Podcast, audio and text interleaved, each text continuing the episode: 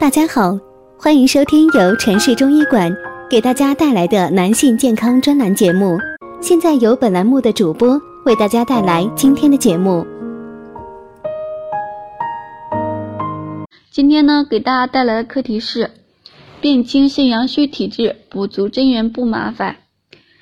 肾阳虚的体质的人会表现出腰部和膝关节酸软或疼痛，而且发冷、怕冷、四肢发凉，下肢尤其为严重，面色白而没有光泽，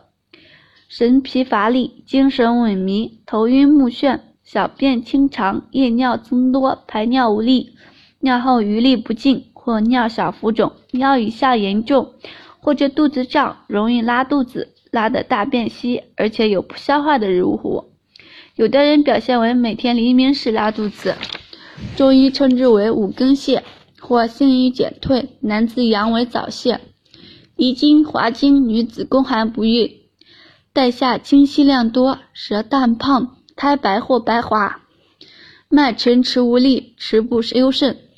肾阳虚的人虽然表现有很多复杂，但是这些表现共同的特征就是寒冷，所以。我们可以将肾阳虚的人称为寒冷一族。大家只要记住，在肾虚的同时有寒冷的现象，那就是肾阳虚了。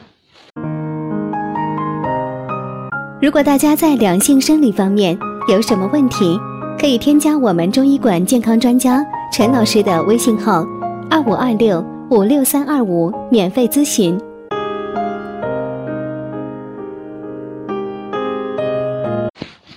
要想改变肾阳虚的体质，就要用温补肾阳的方法进行治疗。肾虚的治疗要补，阳虚就要用温补。温补就是说，补肾阳的药是温性的、热性的，通过热性物质的药物补充人体的阳气，也就是补充人体的火力。在中药里面，温补肾阳的药物有很多，最著名的应该是附子、肉桂之类的。下面给大家介绍一种历史悠久、使用安全的著名中药——龟苓集。据说，著名的长寿皇帝乾隆介绍的长寿经验之一就是常服用龟苓集。下面简单介绍一下龟苓集：组成人参、鹿茸、海马、枸杞、丁香、穿山甲、雀脑、牛膝、熟地、生地、补骨脂。杜仲、石燕、甘草、天冬、锁阳、地骨皮、蜻蜓、天雄、朱砂、急性子、姜汁、大青盐、砂仁等，功效